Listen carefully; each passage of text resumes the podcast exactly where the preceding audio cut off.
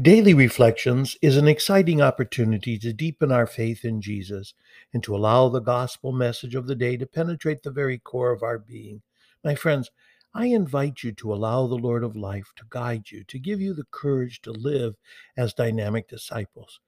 Let's offer this day to the way, the truth, and the life. Today we celebrate Saturday in the octave of Easter. We begin with Psalm 118. I will give thanks to you, for you have answered me. Hallelujah. Together, I will give thanks to you, for you have answered me. Hallelujah. Give thanks to the Lord, for he is good, for his mercy endures forever. My strength and my courage is the Lord, and he has been my Savior, the joyful shout of victory in the tents of the just.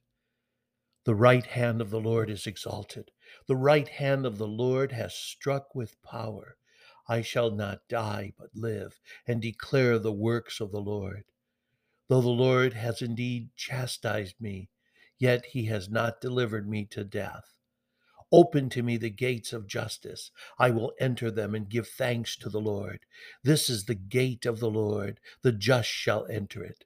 I will give thanks to you, for you have answered me and have been my Savior. I will give thanks to you, for you have answered me. Hallelujah. Together, I will give thanks to you, for you have answered me. Hallelujah. Our gospel for today is taken from Mark chapter 16, verse 9 to 15. When Jesus had risen early on the first day of the week, he appeared first to Mary Magdalene, out of whom he had driven seven demons.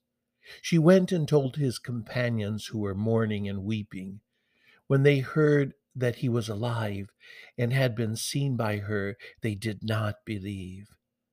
After this, he appeared in another form to two of them walking along on the way, on their way to the country.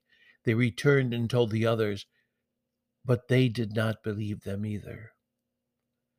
But later, as the eleven were at table, he appeared to them and rebuked them for their unbelief and hardness of heart, because they had not believed those who saw him after he had been raised. He said to them, Go into the whole world and proclaim the gospel to every creature. Wow, Jesus is risen and appears to Mary and then to the two disciples. However, when they shared the message of their encounter with Jesus, the others did not believe. It happened a couple of times in our gospel for today. First to Mary Magdalene. She went and told his companions who were mourning and weeping when they heard that he was alive and had been seen by her, they did not believe. And then the two disciples, they returned and told the others, but they did not believe them either. The disciples who had followed Jesus, heard him speak and teach, and saw him perform miracles, were not able to believe their companions who saw the resurrected Lord.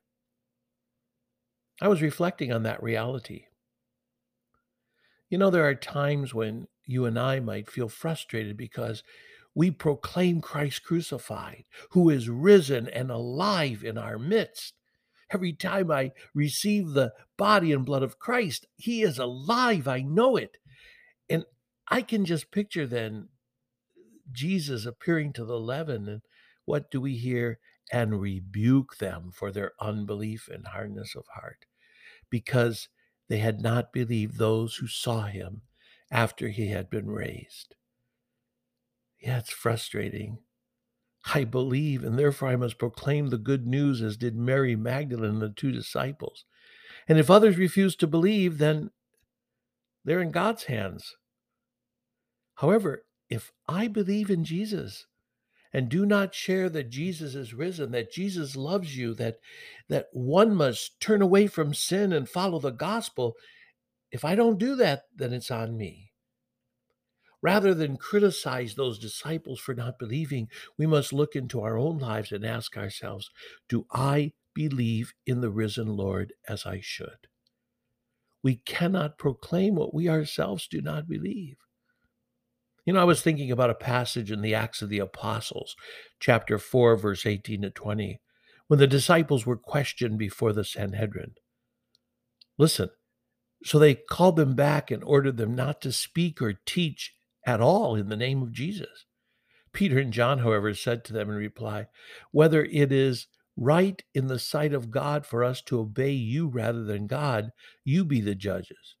It is impossible for us not to speak about what we have seen and heard. They could have given in to the Sanhedrin and not said another word. But would we be here today? My friends, Jesus makes clear to his disciples that what has taken place must be lived in example and in words. The last line of the gospel says it all. He said to them, Go into the whole world and proclaim the gospel to every creature. That message is for you. Listen to others who have experienced Christ. Follow the Lord with your whole heart. Have a great day. Be sure of my prayers.